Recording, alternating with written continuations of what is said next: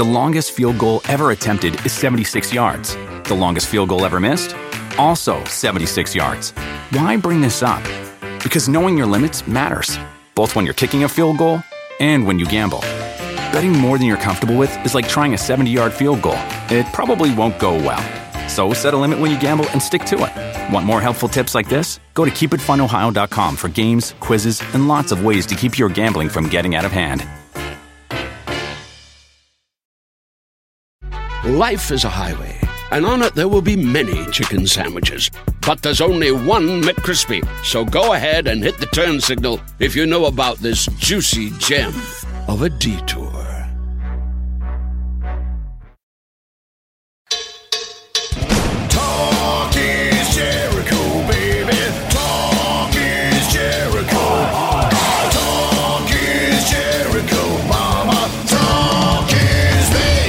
Welcome to Talk is Jericho. It's the pot of thunder and rock and roll, and there is a great new four part documentary on Netflix called The Sons of Sam, produced and directed by Talk is Jericho alumni Joshua Zeman. Uh, he is behind the Murder Mountain and Cropsey documentaries. He was on Talk is Jericho to discuss both, along with Urban Legends. Uh, Josh is back on Talk is Jericho today to take us behind the scenes of his latest documentary series. It's a huge hit. It's been top 10 uh, ever since it came out a few weeks ago. Uh, it's talking about the son of Sam serial killings that terrorized New York City between the summer of 1976 and July of 1977. Josh actually tells a story about investigative journalist Maury Terry, who never believed that the son of Sam killer, David Berkowitz, acted alone in killing six people and wounding seven others. Uh, Terry spent years doing his own investigation into Berkowitz and the crimes and turned over his case file to Josh for the documentary. So Josh went deeper down Maury's rabbit hole, which included satanic panic in the 80s, cults, a connection to Charles Manson, even, and also explains why New York City police were never interested in exploring the possibility that Berkowitz did not act alone or pursue other suspects. This is a fascinating look into Maury Terry's investigation and the toll it took on him. He basically gave his life for it, and the state of New York City at the time of the murders and how it affected everyday life and the culture. Uh, like I said, the four part series Sons of Sam is available on Netflix right now, narrated by uh, award winning actor Paul Giamatti. Paul was really great. I had worked with him on a film a number of years ago. And when I approached him, uh, he was totally gung ho to do it. He's totally into fun and weird stuff and uh, loves everything true crime. And so he actually hadn't known about uh, the subject matter, but we kind of talked about it. And I thought he just did a, a wonderful job of kind of, you know, really getting Maury's style and, and intonations. And so couldn't be happier with that. All right, Josh is back to give us more insight into his Sons of Sam documentary, what inspired him to, uh, to tell Maury's story. And you can find out even more information about Josh's uh, discoveries on Searching for the Sons of Sam, uh, the podcast that Josh has just started a few weeks ago. You can get that wherever you hear all of your podcasts, including Talk is Jericho, every Wednesday and Friday. Go down the rabbit hole with Josh Zeman uh, twice a week, but go down it even further right here on Talk is Jericho. And the conversation starts now. So one of my favorite uh, documentary filmmakers is uh, Josh Zeman, and you've been on this. is Actually, your third time here on Talk is Jericho, uh, obviously to discuss Sons of Sam, which is pretty much the hottest new documentary in America today. And you were on before to discuss Murder Mountain, which was amazing, and of course Killer Legends slash Cropsey, discussing urban legends. Uh, you keep finding these really cool strange yet very uh, accessible topics that everybody knows about, but no one really thinks about making a movie about. Yeah, I mean, you know, it's like my own little Marvel universe. Uh, you know, I had done Cropsey, and while making Cropsey, uh, I kept hearing these weird rumors that somehow the kids in Cropsey were related to the son of Sam and maybe had been taken by a cult that was related to the son of Sam. And I was like, what the hell are you guys talking about? Uh, I thought it was all satanic panic. And the cops were like, no, there's actually some truth to this. Sit down. Let me tell you a story. And they were like, we've worked on a number of cases. We, some of us have worked on the son of Sam case and we actually believe there was much more the N, than the NYPD, you know, the New York Police Department. Let us talk about publicly and they said, go read this book called The Ultimate Evil by Maury Terry. Uh, I read it. It scared the shit out of me. I don't scare easy. Right. And uh, and I was like, okay, I, I got to go check this guy Maury Terry out. I met him. He was like on an oxygen mask in his house in Yonkers, and he was a full blown conspiracy nut. But his stuff about the son of Sam was like real and good. And I started to call up all these other cops and like really checked out the story. And he checked out and his story Hmm. checked out. I had been doing another show called The Killing Season about Long Island, and I got word that Maury Terry had passed away. And I was like, what am I going to do now? And suddenly, a couple months later, I got three boxes, all his files. What? And I was like, yeah. And I was like, wow, this is, I'm going to make this documentary about him. First of all, just so people that don't know, Cropsey was based on kind of uh, an urban legend of someone that might actually have been a real killer, but it was kind of all in that New York, Long Island area.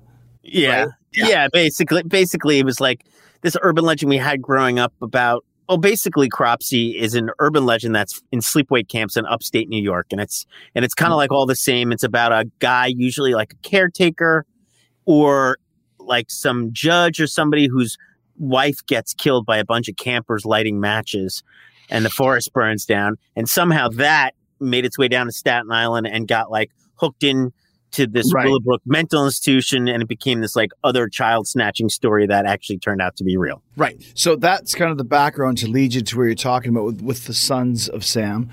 And there's so much to talk about. But, but so who sent you this box of information about Maury Terry? Terry's family. Basically, he died and hmm. he like sent me, you know, his family, he told his family to, to send me his case files. And so So he knew about you and, and, and, and the documentaries you had done, or did he know that you were starting to sniff mm. around this Sons of Sam idea? No, like when Cropsey was being made, you know, and the cops were like, no, this story's real. They said, go, go read Maury Terry's Gotcha, book. I, I read Maury Terry's book. I went to visit him in his house, and he was like, he's like, I saw Cropsey. I really liked it. Do Hmm. do something about the son of Sam. And I didn't know if this guy was nuts or not. I didn't know if he was a total conspiracy nut, but he checked out. But I didn't really want to make a documentary about him. I, I, he was too Right. close to the story. He was too nutso. But only when he passed away and sent me his case files was I like, okay, you know, I can Well, make a interest- it's- documentary. It's, about it. interesting too, Josh. Like obviously, you and I have a, a, a personal relationship, and you're always, like I said, always finding these really cool documentary subjects. But it seems like the son of Sam, especially now, I find after the pandemic started, we've been doing this for a year. Everyone, like I have watched Ramirez and Henry Lee Lucas and Bundy and uh, Gacy. So when I see this, this the Berkowitz, I'm like, eh, I've kind of seen enough about Berkowitz. But because it's you, I watch. And now, of course, obviously, it's just tremendous. About uh, it's actually a common theme if you watch any of these movies about how sometimes the police don't want to know the truth because they just want the arrests. But to kind of delve into a son of Sam David Berkowitz story, I can see why you might be a little bit reticent about it at first because it's kind of been, you know, it- it's kind of trodden territory, shall we say? I mean, people think that they know what the story is. But yeah, not this one. Yeah, I mean, they think they know it's about a guy who shot couples in lovers' lanes. I mean, David Berkowitz is like the original story. Like, if you watch movies, it, it all came from this. Like the letters and the demon dog and the shooting couples in lovers' lanes. Like, this is where like all movie tropes came from. Mhm. And people think that they know this story, but that's the whole thing. They don't. Not this story. This is a total different whole ball of wax. So when um, Maury Terry's family sends you all of this stuff, what are you finding in here that really makes you go, "Holy shit, we've got something"? It was the level of his files. Like I would pull out a file and I would look at it and they'd be like, Bob, devil worshiper, killed this, killed that. And I was like, oh my God, this is Mhm. amazing. And then there were all these tapes that he had of conversations that he recorded with David Berkowitz, Yeah.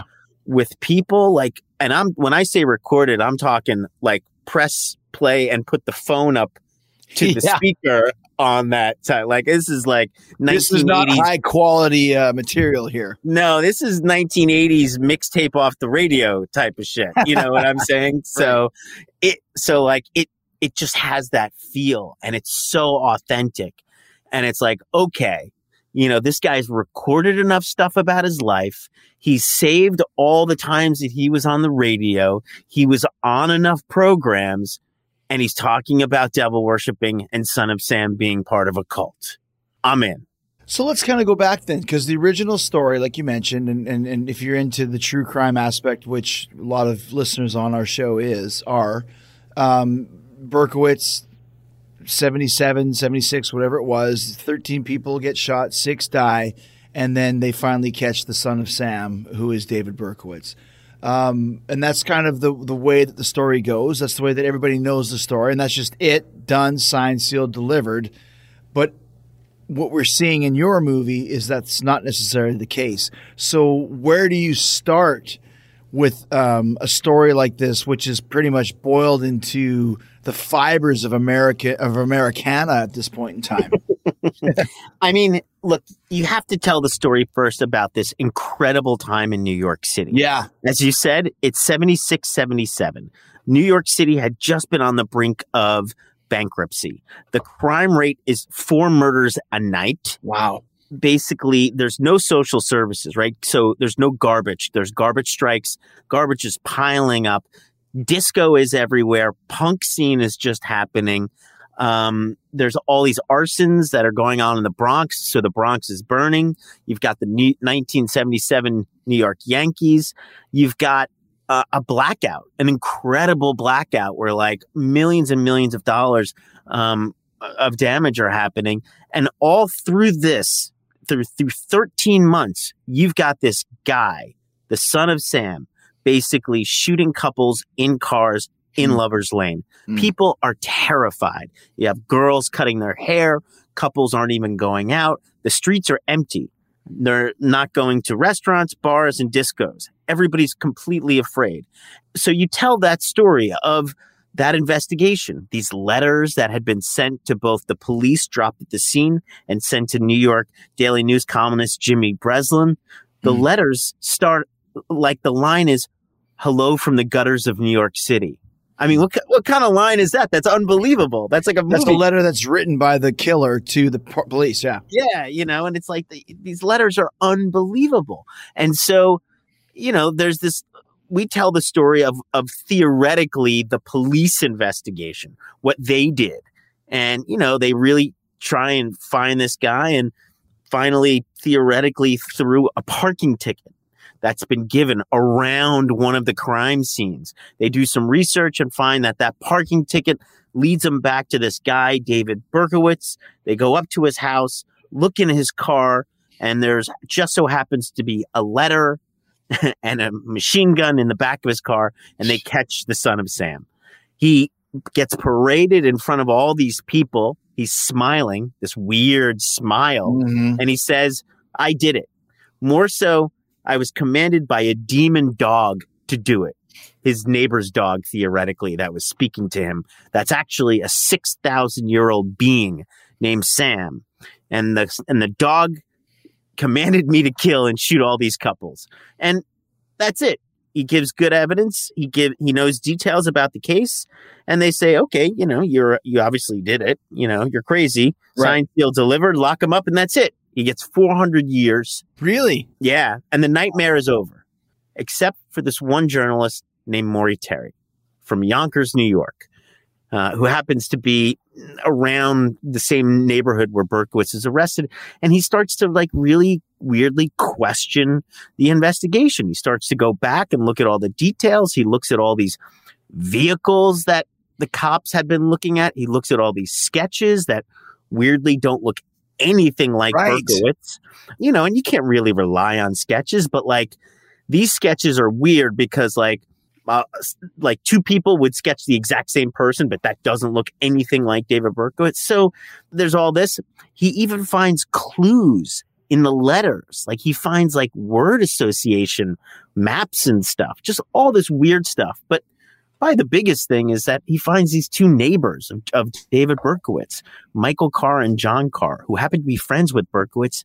And they also happen to be the sons of that guy, Sam Carr, who owned the dog. They are the literal sons of Sam. Sons of Sam.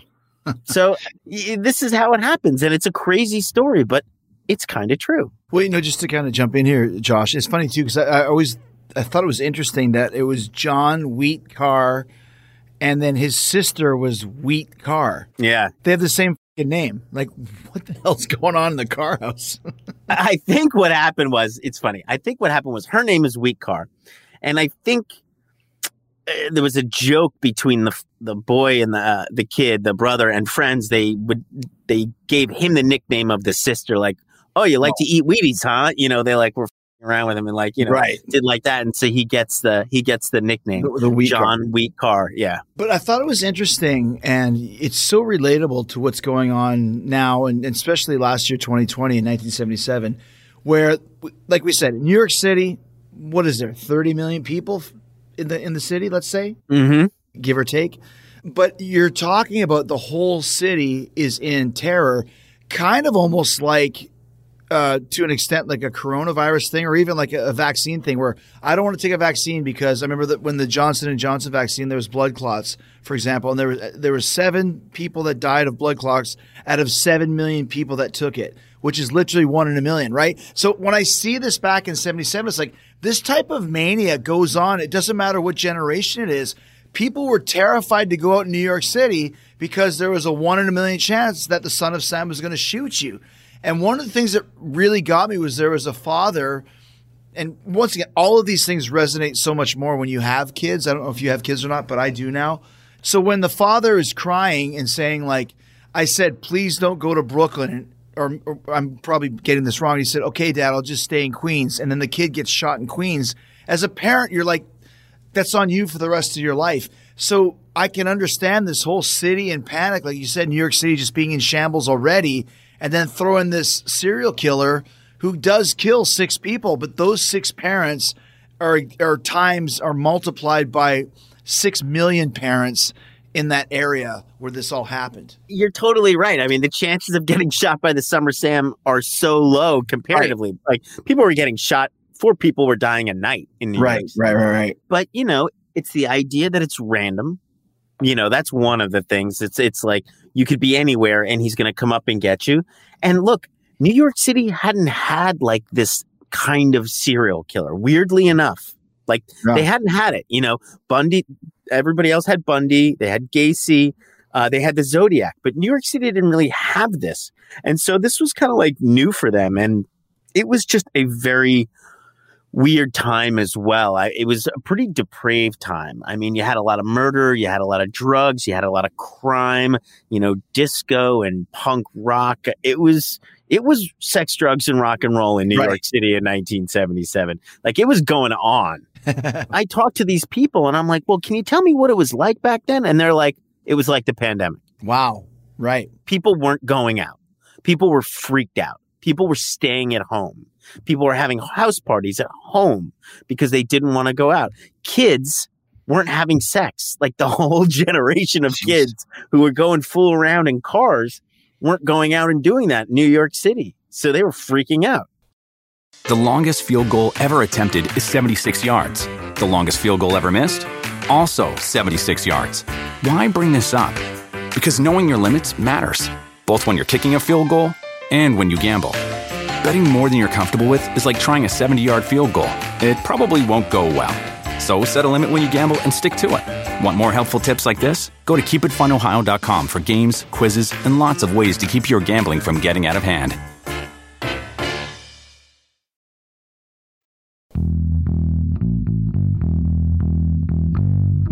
So when Berkowitz gets arrested, and he even says, you know, I am the son of Sam, you caught me, he basically turns himself in once they find out.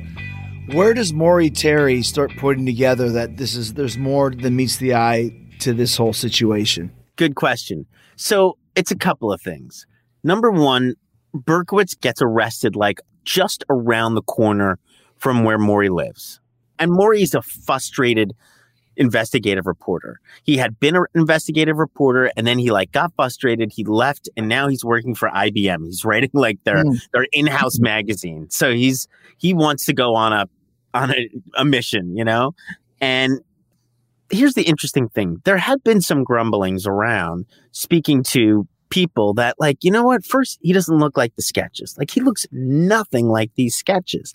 And Right. everybody was kind of like, yeah, you know, but sketches aren't reliable. And then they're like, yeah, I know, but but you know, these two women both sketch this one guy exactly. And like neither of them look like this guy or They weren't even close. They weren't even close. they weren't, you know, and they sketched the same looking guy, except one had one hair part on the right side and the other one had the hair part on the other side. So, like, you know, this is a good sketch because both girls sketched the exact same guy.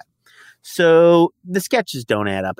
And if you like read the newspaper reports, the police had been looking for a VW bug all over the place, like leading up to the crimes. And suddenly Berkowitz gets arrested and everybody's like, well, where's this VW that's been seen in all these crimes? And it's the police just ignore it. As well, Berkowitz had also been committing like some crimes up in Yonkers as well, and police didn't pick up on that either. And then Maury's like one of those guys, you know how you have friends who like they can recall everybody's batting average Yeah, right, right, you know, from like 1983 Brewers. Course, you know, you're yeah. like, how do you know that? You know, Right. so he's a little bit on the spectrum, and so he like plays word games, and he notices like weird word games in the letters. Then, probably one of the most interesting things is he sees this alias that the son of Sam writes in one of the letters. He's like, let me give you some help. Look at these people. One of them is John Wheaties, rapist and suffocator of young girls.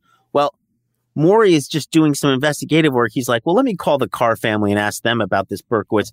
He goes into the phone book and he's looking, oh, Sam Carr. And he looks underneath, and right underneath Sam Carr's name, it says John Wheaties Carr. And he's mm-hmm. like, wait a second, that's the same name that's in the letter. You know, and he's like, did the police not see this? Did anybody look at this guy's name in the phone book? And they didn't. In fact, the police spent tens of thousands of man hours going down every single rabbit hole, looking at every single clue. For example, somebody writes the Wicker, they, they use the word Wicked King Wicker. They go and arrange a screening of the Wicker Man because they're Wow. going down everything. Yeah, they did everything.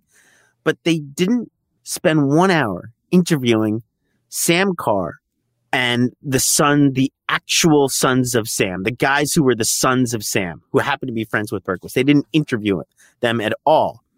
If they did, they would know that he looks exactly like the sketch. So it was a little bit of the police not really kind of doing everything that they needed to do, and Maury being a kind of a smart guy, a kind of genius, you know, when it comes to this stuff.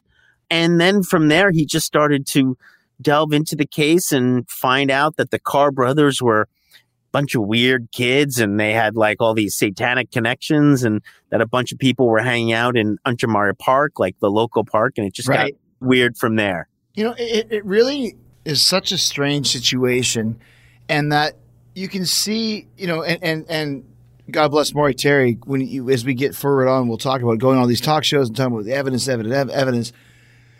And we saw this on the Henry Lee Lucas show, and we saw this on the on the uh, John Wayne Gacy show. Like the police just wanted it wrapped up, tied up in a bow, and it's Berkowitz, and don't f- with it.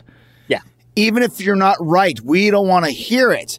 And to me, that's where it gets scary because when you know I fought the law and the law won. When, when the law decides a certain uh, you know way to go, like Maury Terry lived to his final days knowing that he could be right, but no one was listening to him.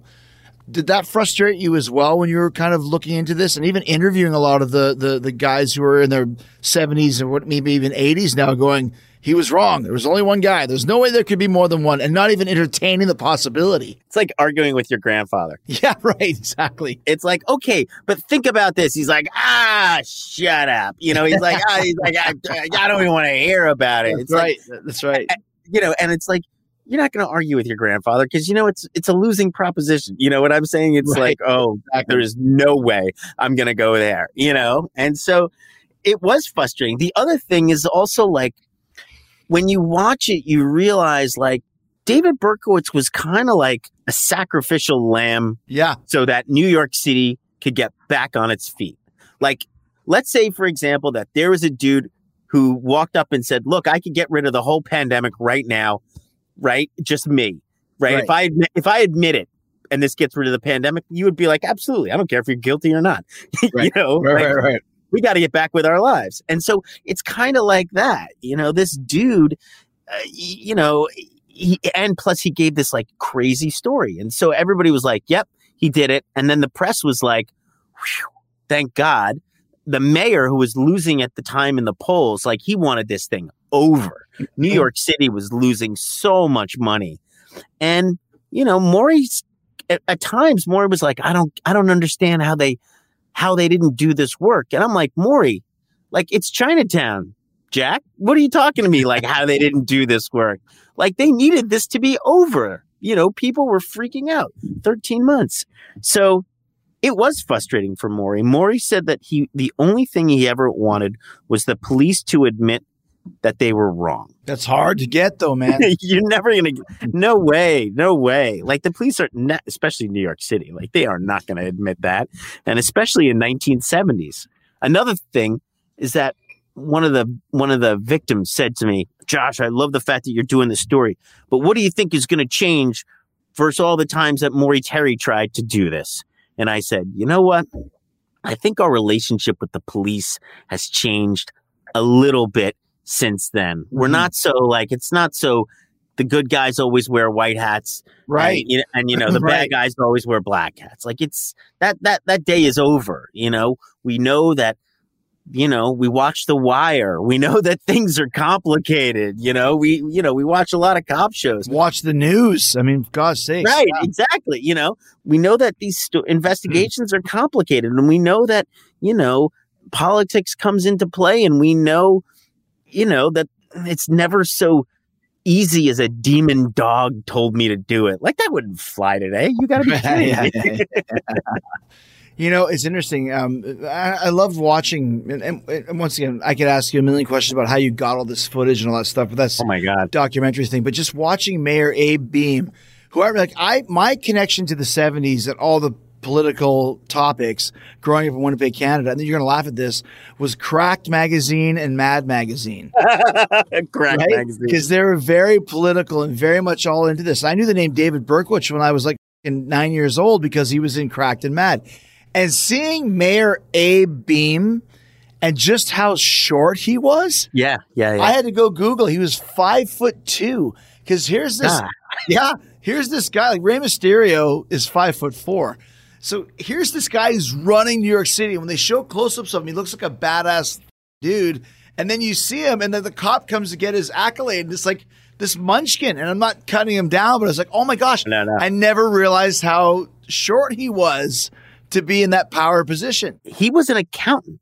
I mean, they hired him because he was an accountant because New York City was bankrupt. And when you say New. York City is gone bankrupt, like that's not a good thing. Like you can't pay the police, you can't pay the teachers, you can't pay the Garbage, garbage yeah. men. You know, like that, that's problematic. You know, and so they hire this dude to to come in and get New York City out of bankruptcy, and this guy is just getting his ass kicked. You know, he's got the Mhm. He's got a blackout where people are rioting. He's got bombings. He's got everything. And then, you know, then finally the son of Sam comes in. He's smiling for the camera and he's like, You got me. We got him. yeah. You, and it's like, and he's like, Oh, please. right, right, thank, yeah, you, yeah, yeah. thank you.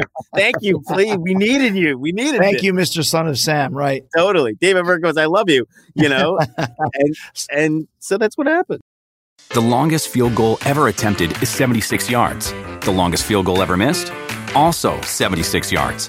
Why bring this up? Because knowing your limits matters, both when you're kicking a field goal and when you gamble. Betting more than you're comfortable with is like trying a 70 yard field goal, it probably won't go well. So set a limit when you gamble and stick to it. Want more helpful tips like this? Go to keepitfunohio.com for games, quizzes, and lots of ways to keep your gambling from getting out of hand.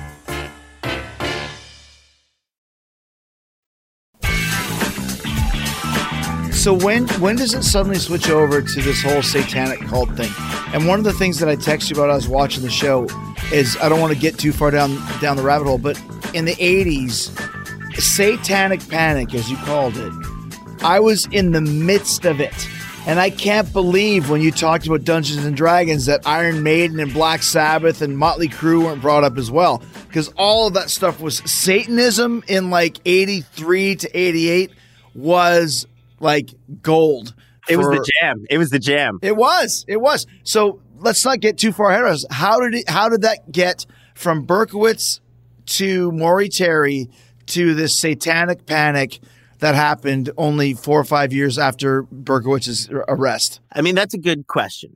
So I ask a lot of good questions, man. no, no, no, that's a good one because because Berkowitz is writing these letters, or theoretically somebody is writing these letters, and he's using a lot of like fairly like Beelzebub, real Right. demonic terms. And Do you think? Do you think Berkowitz wrote those letters? You said somebody. Mm, I think Berkowitz wrote the first letter, and the Carr brothers wrote the second letter. Gotcha. Okay. So you think the Carr brothers are right involved? Gotcha. Okay. Oh yeah, they're very different. Like the first letter, the first letter looks like your typical like kid serial killer. Like you Mhm. know, it says like I am the son of Sam with like a lot of exclamation points. Right, it's, it's kind of written in scrawl. Yeah, it's like underlined with like exclamation. There might as well be a heart, you know, on top of it. You know, and, and he's like I, and he's like I did it. Pow pow pow. Mister Monster, yours in blood. The second letter is like, dear Jim. Hello from the Mm. gutters of New York City. Like it's totally different. And all- the penmanship is so nicely drawn.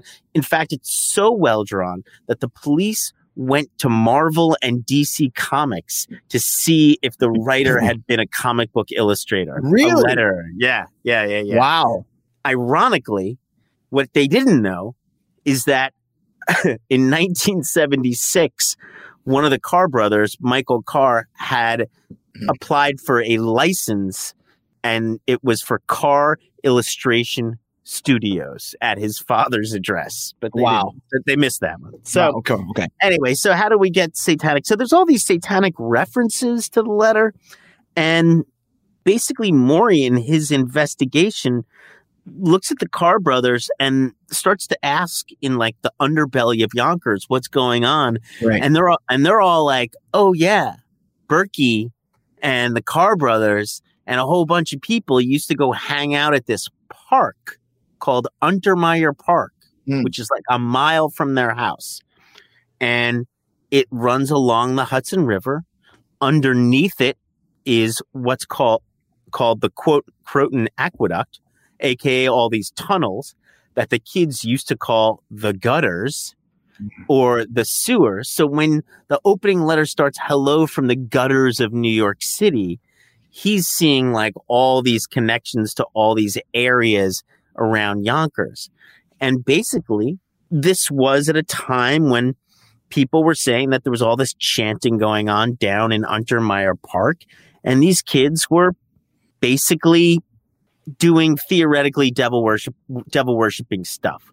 Now, I always thought it was satanic panic. I always thought it was mm-hmm. bullshit. And I pushed Maury on that.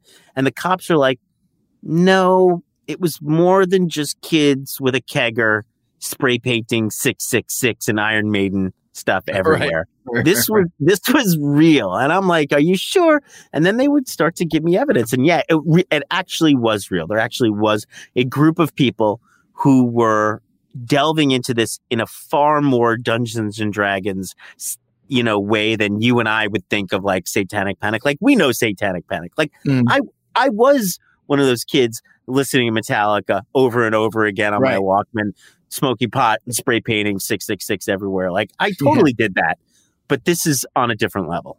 So when you start talking about all of this mania that happens, because the media is always looking for a good story, you know, don't let the truth get in the way of a good story. did it, and we haven't even gotten to the Manson connection yet, but did it surprise you as a documentarian? Obviously, was it a stretch for you to connect Berkowitz, Sons of Sam, with the Satanic Panic, or was it something that you really felt? One led to another, which once again led to. I texted you today about Morton Downey Jr. I forgot about that guy.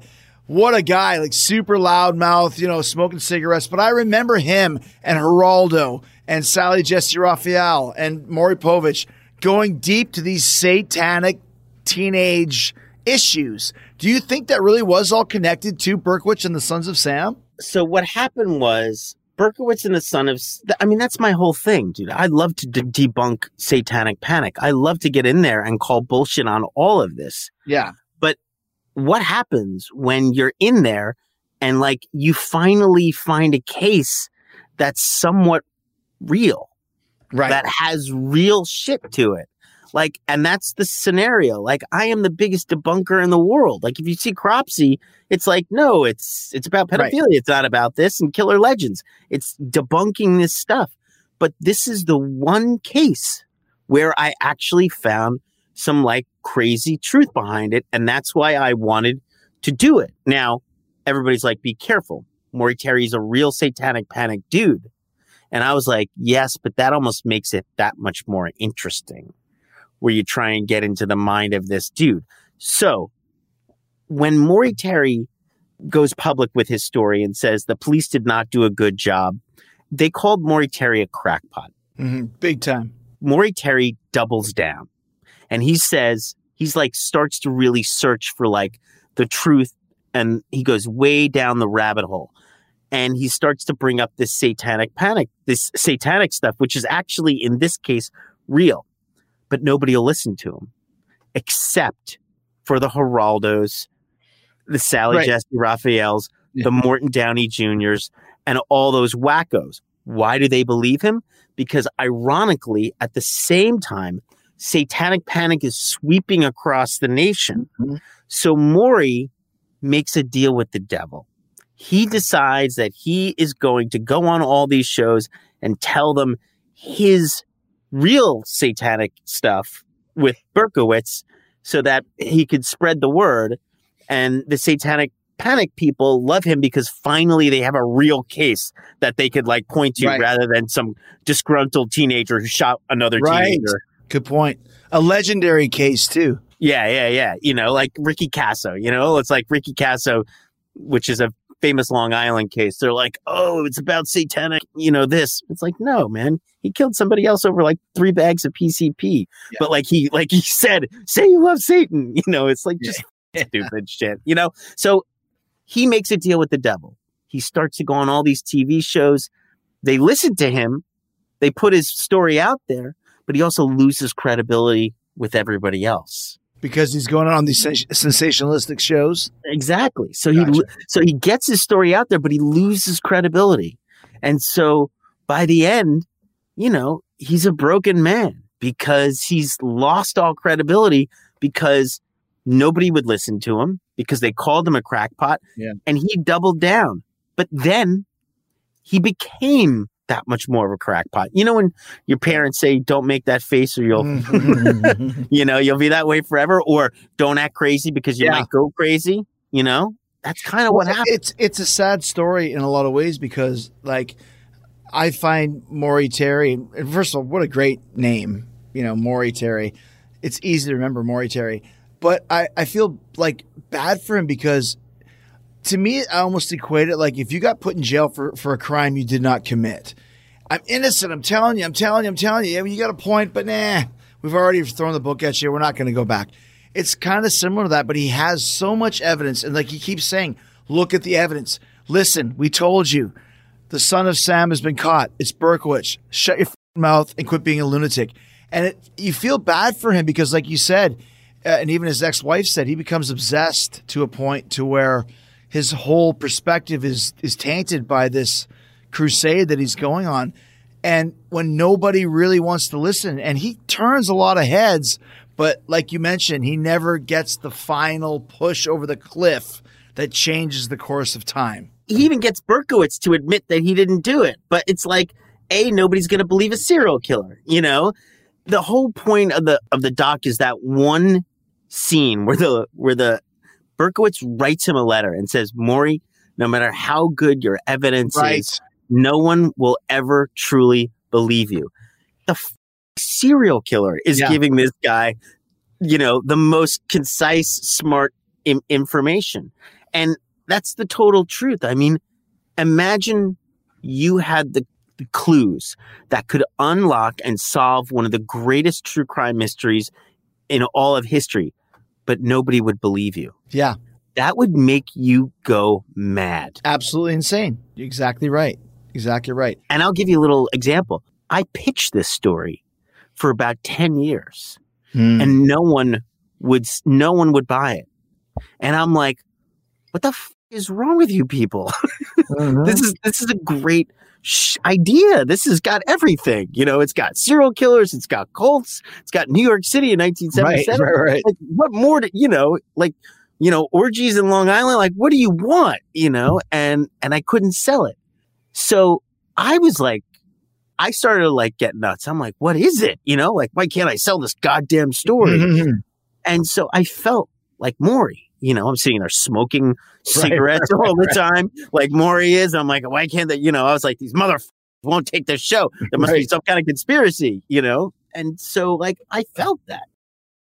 Life is a highway, and on it there will be many chicken sandwiches.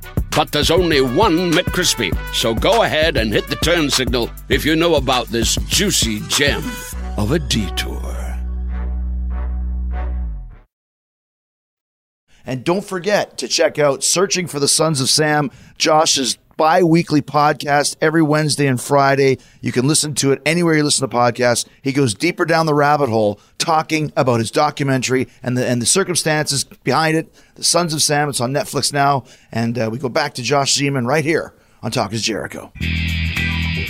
Let's go back to. I, I just had a, a great show a few weeks ago with Stephanie Harlow talking about the kind of the intricacies of the Manson family.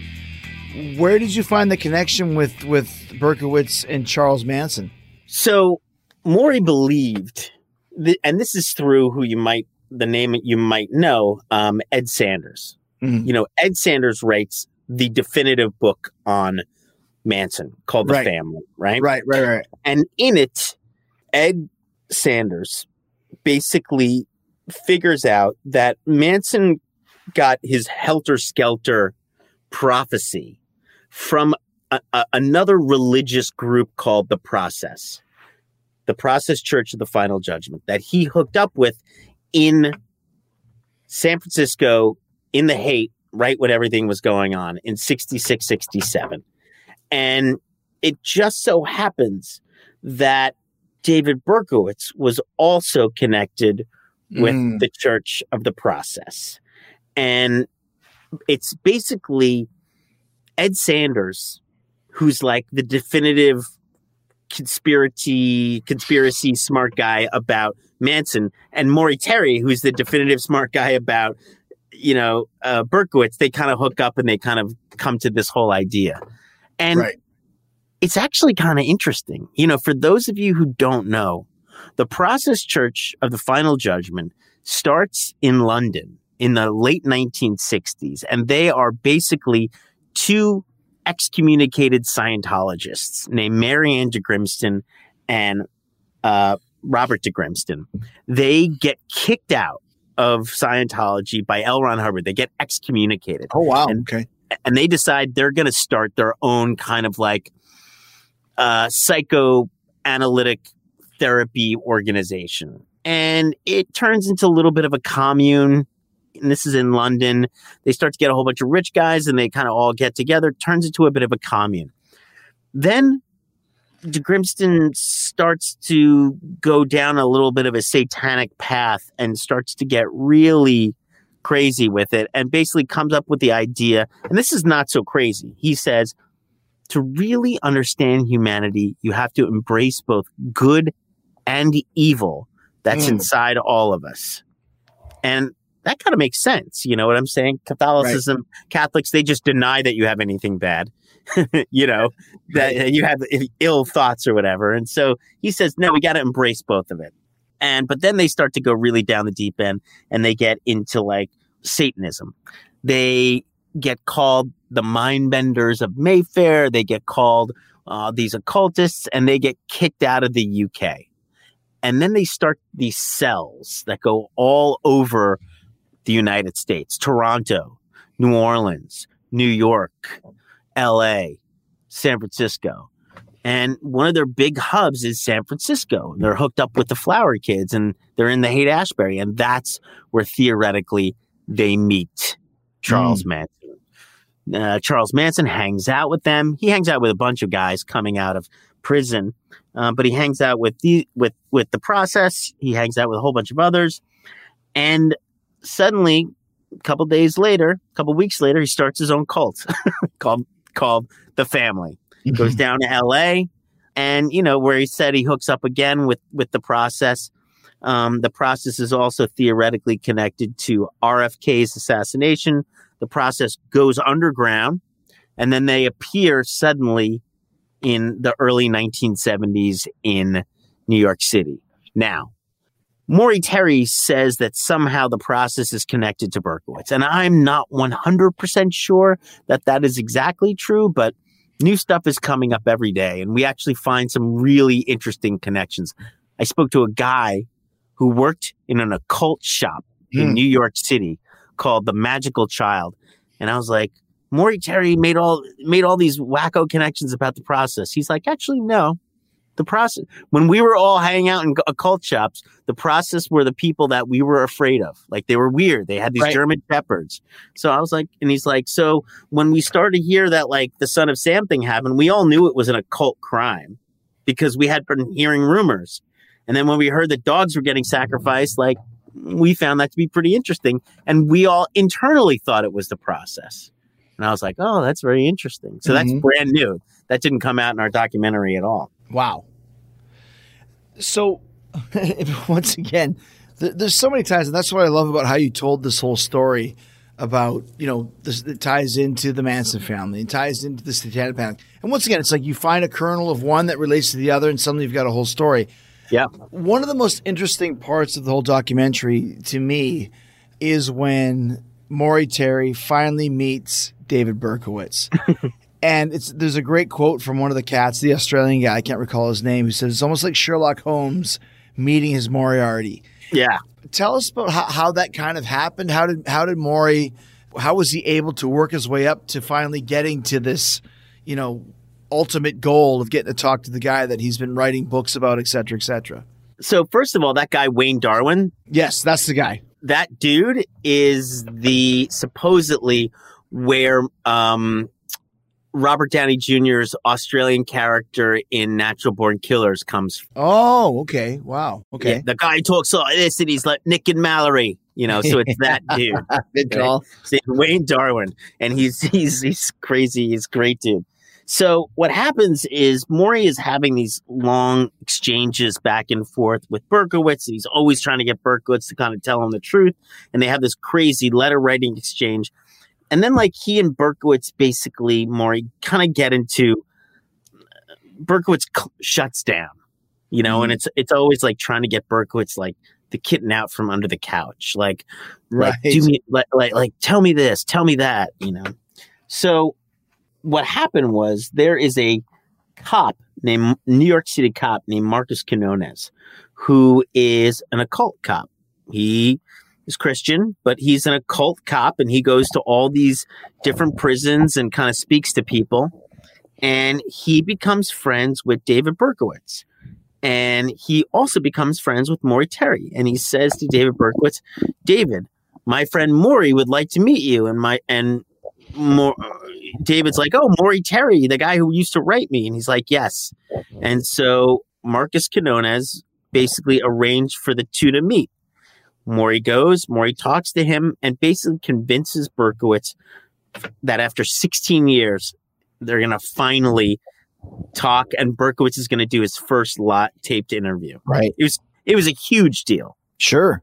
and basically that's how Oh, that's how the two got to got to meet. No, I know it was a huge deal, but so the point is when he gets a chance to actually talk to him, let's talk let's talk about kind of what some of the results were. Especially there's a lot of differences between uh, I believe at least in the documentary there was two times that Berkowitz and Maury spoke. Let's talk about what happened in in episode 1, shall we say, and the differences that went down in episode two. And how far were those inter- interviews between each other, by the way? Yeah, no, th- that's a good question. 1993 and 1997. So in the so first was some time, yeah. Right. So basically, it's it's always trying to like squeeze information out of Berkowitz, and some people think that Berkowitz is playing games, like it's a cat and mouse thing, like this, like basically it's a Mindhunter, right? Right, Some people right. are like, this is Mindhunter, right? And basically, the first time Maury gets Berkowitz to admit that he didn't act alone. Now that's huge. That is like a bombshell. Like what? New York City, you know, they had been believing for 16 years at Berkowitz, you know, the demon dog story. And he's like, no, I didn't act alone. But he's still being cagey. And he's saying, you know, I had some accomplices. And he names John Carr and Michael Carr. Now, it's very easy to name those two dudes because those two dudes happen to be dead because they died in really weird, mysterious circumstances you know, like literally eight a year and 18 months after this thing happened. The crimes originally happened. Like suddenly the guys who like people were like, hmm, I think they're involved, they suddenly die. Well, and, and what kind of that would say is that if you believe they're a part of an overall conspiracy, satanic cult, whatever, once they get into the position where they could actually talk and tell some stories, they get murdered in, you know, killed, sorry, in mysterious auto accidents, etc. And by the way, and, and that shit is true. You know what I'm saying? Like, Right. like suddenly, if we want to reverse back a little bit, you know, uh, basically in the months after the investigation, uh, you know, Maury Terry says, you guys need to look at this guy, John Carr. Like, you never looked at him. And people start to be like, John Carr. And they start to look and say, oh, he looks like this. Suddenly they find out that John Carr shoots himself in the head with a shotgun basically months after. And then John Right. Carr has a brother, Michael Carr, who mysteriously dies in a car accident on the West Side Highway going like Yeah. 100 miles an hour. Too much. Right. It is a little bit too much. And that's the thing about Maury. And like, you knew he was kind of on to something because everybody he looks into suddenly dies. And then you're like, okay, you're on the right, you're, you're on the right track. So in this interview, Berkowitz admits, yes, Mike, John and Michael Carr, you know, they were shooters, but he won't say who the other shooters were. And he really won't say anything else. But that's still a win. It's a big win Yeah. and and you know Wayne Darwen is super happy. You know he's like a like one of these reality producers. He's like, oh, this is gonna be great, man. Mm-hmm. you know, and then suddenly it all blows up. And the press starts to come back and they're like bullshit. And the NYPD starts to say bullshit. And it just gets into a huge spat. But it was pretty big. I mean, this was this this was a big thing. And they sold this Inside Edition and and and, and there you go but Maury doesn't get what he really needs. He needs names. He needs the names of the other people because he needs like Berkowitz to come clean about everything. And so he hounds Berkowitz for like another four years. Like, come on, tell me the truth. Now, Berkowitz doesn't want to tell the truth for a number of reasons. One, his throat got slashed in prison years earlier. Yeah, He I saw that. he got 50 stitches across his neck. That was never really explained. Like, did that just happen, or was he threatened, or? No, some guy. I mean, you know, fifty stitches across the neck is not like, oh, Yeah. I accidentally shivved you. You know, fifty stitches across the neck is like, let me pull your head out, you know, your neck Yeah. up and try You're and son of Sam. Here you Yeah. go, buddy. Yeah. Yeah, yeah, yeah. So basically, and I have to agree with it. Like that was a message to shut up. You Right. know, Right. 50 stitches across the front of your neck is a message to shut up. And this is like what smart cults do. Smart cults basically get your parents' information and say, we'll kill your family if you Yeah. ever do this. You know, it's like what the Mexican cartels do, basically. Right. And so Berkowitz was adopted. So he's like super into his parents because he's adopted. So uh, if they threaten to kill his father, like he does think it's going to happen. Like all his other buddies died. So he didn't want to talk for a long time. So finally his dad passes away and uh, during the from the first to the second interview and the second interview he says he's going to come clean. Well, during that time Maury had gone down like some serious rabbit holes. And you know, they, he gets Berkowitz in there and he starts going after Berkowitz, like, tell me this, tell me that. Maury starts to get a little like overly into like the children issue and the whole nine yards. And he kind of like just gets super aggressive in the interview and kind of screws it up because he's, this is his moment. Right. This, this is his moment where he's going to finally prove to the world. And Berkowitz isn't giving him anything. Berkowitz is just like "Mhm, Nothing. Yeah, He's yes and knowing him. Yeah. yeah, yeah, yeah, yeah. And and I think, and I think you know, Maury kind of got freaked because that was his moment, and you know he had built everything up. You know, that, he's going to yeah. finally prove to the world that he's tr- right, and then suddenly Berkowitz doesn't say anything. It almost seems like, and they say that like that that uh, Maury was leading him into answers, Mm-hmm. and Berkowitz was playing along, but he's giving them nothing. It's like, would you say that when you walked down this street that you went to the first door instead of the left? Yes. Like there's nothing to it, right? Well, look, I mean, that's the other thing. I mean, it's like Berkowitz isn't a talker. you know, by definition, he's not really a talker. Uh, well, you know, maybe a little bit, but like Berkowitz didn't want to go there. And I think Maury, I look, you know, not to defend Maury, yeah, he was leading, right? But at the same time, it's like if you get in that moment and your and your interviewee is going to clam up, like you are going to do of course. you're going to do everything you can to get this guy to say anything. And both of us have been there being, you know, your documentary. I'm a podcast host. I've been on the line with guests who's like, don't you understand the concept of a podcast is to talk? right. like you're giving me nothing here. I mean, at that point, I'll just sit there until wear him down, you know, until, until like, you know, so Yeah. what you have for breakfast. I mean, you know, you want to elaborate on that? In your opinion, why wasn't Berkowitz talking at that point? I mean, he knows what he knows why why Maury's coming in. Well, here's the thing David Berkowitz is a patsy in every sense of the Sense word. the word. Gotcha. Okay. He's a follower. You know, what I think in some ways it was with John and Michael Carr and the rest of the children and the group that he hung out with, I think it was like Mikey likes it. You know, I think it was like, oh, give the gun to Berkey. Berkey will do it. You know, like, like, oh, you know, Berkey hasn't been laid. Like, he's kind of an infidel. You know what I'm saying? Mhm. It's like Berkey hasn't had sex. Like, oh, you two girls go with Berkey in the corner. You know, now, hey, Berkey, you're going to go shoot this guy for us, right? Like, I think it was one of those jams, you know? And so Berkey has always been a follower. And so I think Maury kind of cajoled him into giving the the interview. Right. You know, I think Maury wore him down. Like, come on, come on. And he's like, oh, I don't know, I don't know. And he's like, listen, you're going to help all these people. You need to help all these people. And, and remember, by the way, another interesting and important point is that Berkowitz had found religion. Right. So, you know, this is an opportunity for Berkowitz to spread the gospel that that that he knows about. And so I think it was if it was like if we're going to talk about like the gospel, Berkowitz is going to go off. But if it's going to talk to like, okay, so first you like lit a fire and then you you you did some incantations and then you went in and like slit her throat. Like if they're going Right. to talk like that, he doesn't want to go there. So I happen to think he probably, I think Maury probably agreed and got Berkowitz and and did the kind of religious part of the interview, and then went to a lot of other stuff. And Berkowitz wouldn't go there. Does that make sense? You know what I'm saying? Perfect sense. Exactly. Yeah. Yeah.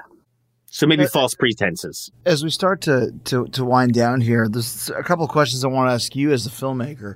One, um, I guess the question I want to ask you, like, why why did you make this? Did you make this because you wanted to expose the cult, or did or did you want to kind of put a spotlight on the on the legacy of Maury Terry and and this work that was unfinished for him? Combination of the two. almost neither. I think Okay. I wanted to talk about how the media creates mythologies. Right.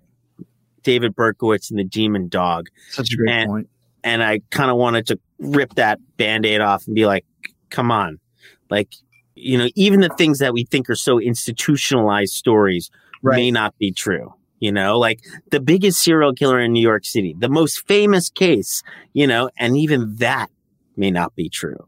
And so it's a way for us to question everything and start to really like use our heads, you know, about the stories that we're we're told, about what police narratives they are, and also like especially for someone who does true crime. I think we need cautionary tales about true crime as much as we need all these stories about true crime. Like our obsessions aren't always healthy. I, I did it for me, dude, because I'm going down a lot of rabbit holes Yeah. and I want to, I want to be able to pull myself out. And so in some ways, it's my own cautionary tale. which is kind of the, the true concept of art. You make art for yourself first and foremost, right? To satisfy and indulge your own creativity. But it's interesting to me because, like I said, after going through the ranks, the rabbit holes of all these different um, serial killers over the last year, Henry Lee Lucas just gave up to everybody. And you realize because the cops were like, listen, we can't figure out who killed Jim. Call Lucas. Ah, he. Ah, we got a we got a conviction uh, Gacy. They would not believe the allegations against Gacy because he was putting on parades and he was part of the 4-H club or whatever the f- it is. It's like all of these things that we see is that sometimes, and uh, you know, we don't want to bag on the cops, but sometimes the cops don't want to go that far because, oh, come on, there's no way he would have done it. Or um, and I just felt that this case of the Sons of Sam really connected with me based on what we learned about the Gacy case and specifically the Henry Lee Lucas, where they weren't even looking at facts; they just wanted convictions. Look, you know, it's Chinatown, Jack. You know, you got big cities, you got politics, call. you know, and you got, you know, people just want to go home at the Yeah. end of the day. You know what I'm saying? And so, you know, it's, we actually have to take more care of our cops, is the point. You know what I'm saying? Yeah. In, in a different way. It's like you don't give everybody free rein. You know, you pay them well. You know, you give the detectives, you know, good money uh, so that they'll stay longer, so that they'll do more. And you don't overload them with work. You, you know, you make it a good experience where like everybody respects each other, you know, and and that's part of it. But like, you know, the politics, man, that's that's what you, you got. You know, politics run the world. You know, so you got to think about that. Last couple questions for you, Josh. In your opinion, what do you think, if you had to try and kind of encapsulate it, who were the real sons of Sam? Who who killed those people uh, and shot the other seven in that summer of '77? Berkowitz says it was five people, Yeah, he admits to a handful of them. and, and he admits to two of them. Oh, so he says it's only five, not six? No, no, six, five plus him. Gotcha, gotcha. Okay, gotcha, gotcha. So, and he admits to the first one, which is very interesting because they wanted him to pull the trigger at the first one because, you know, whatever you do after that, Berkey, you pull the trigger at the first one. You know, you started it. You're, yeah, And- it's your fault, right? It's your fault. You know, and and the sixth one where the first letter was dropped. Hmm. You know, with theoretically his handwriting. And Berkowitz says that there were five other people. Two were the Carr brothers. This is what Berkowitz says. So this is may not be true, and this is both my opinion and just what Berkowitz says. The two Carr brothers and three other people.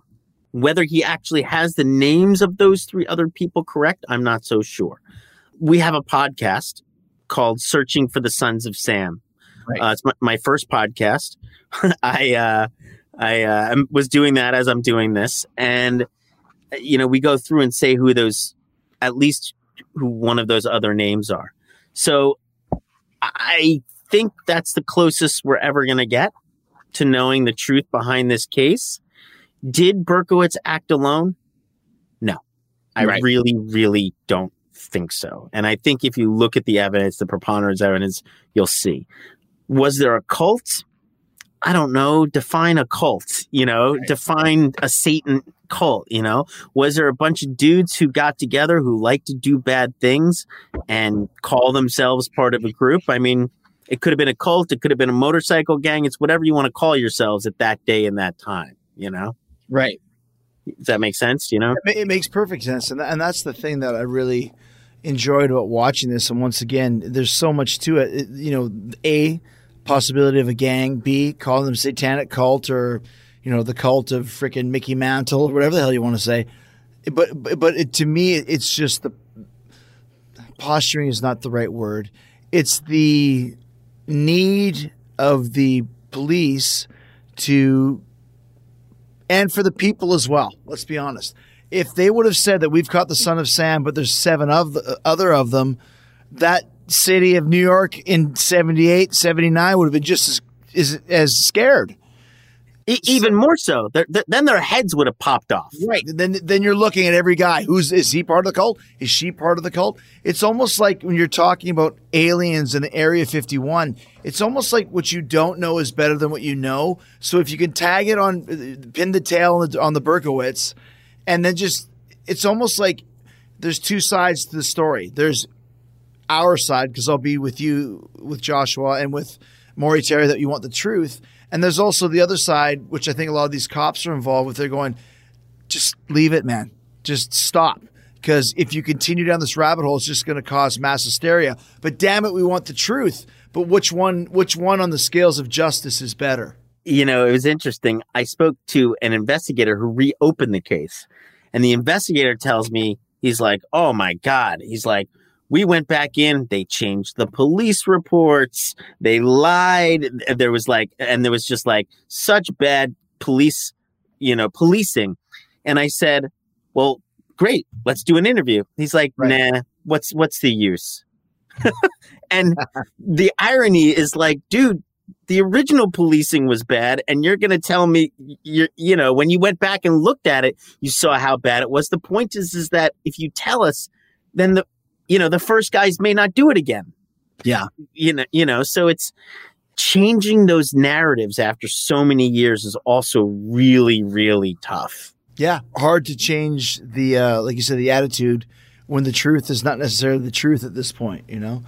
it's all that movie who shot liberty valance you know Right. when the truth become you know print the legend you know when the truth become you know when the legend becomes fact print the legend and that's what we're up against and i wonder how much is that on all of these crime shows Last question for you, Josh. Uh, I'm a big, like I said, I'll watch anything by Kevin Smith. I'll watch anything by the Coen brothers and anything by Joshua Zeman. What other ideas, uh, projects do you have in the chamber right now? Because they're always diverse of crazy topics, but they're always great. at the moment i'm going to take a little bit of a break i do have a movie coming out in the summer about a whale um, we went out to find this whale that Oh, calls out right. a frequency that no other whale can understand it's called the loneliest whale so we went out and looked for this whale it's kind of like an ahabian story That's cool. Uh, so we have that coming out, and then we shall see what the next story is. It'll be, I, I think. Let's see where true crime goes. you have ideas. I have ideas. Let me ask you this, j- just from from a from a pr- production standpoint, how long did it take? Because this is about a four hour piece. There's there's four parts, and they're all about an hour long. From from soup to nuts, start finish. How long did it take for you to make all this? From the time that we got a green light to go, Sure, or, or kernel of idea till now. Kernel of idea 12, 12 years. Twelve years. Oh my gosh! Wow. From green light at Netflix to end, uh, 16 to 18 months. That's still a quick turnover, man. That's a quick turnover. We were shooting right in the middle of pandemic as well. And Right. then we had to make do the rest of it remotely. Well, dude, like I said, I'm a big fan of your work. I'm glad we got to connect. And Big um, fan of yours. Uh, thank you. And like I said, anybody that that there's a reason why it's top three, top top ten, whatever it is. This is a, a really great documentary. That once again, it's not just about David Berkowitz or the Son of Sam. I just love the whole pop culture element of just seeing New York City in the '70s. And there's a great point too, where one of the cops comes on and says. 81. Everyone's talking about Studio 54. He goes, every club was like this.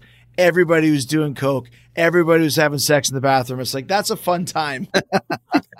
it's true. That's you know, that was written on the back of the one on one of the envelopes is called absolute depravity, and Yeah. that was really what was going on in New York City at the time. Like it, shit man. was real. well, you nailed it, dude, and I appreciate it and congratulations. Thanks, Chris. Take care, buddy. Thanks, dude.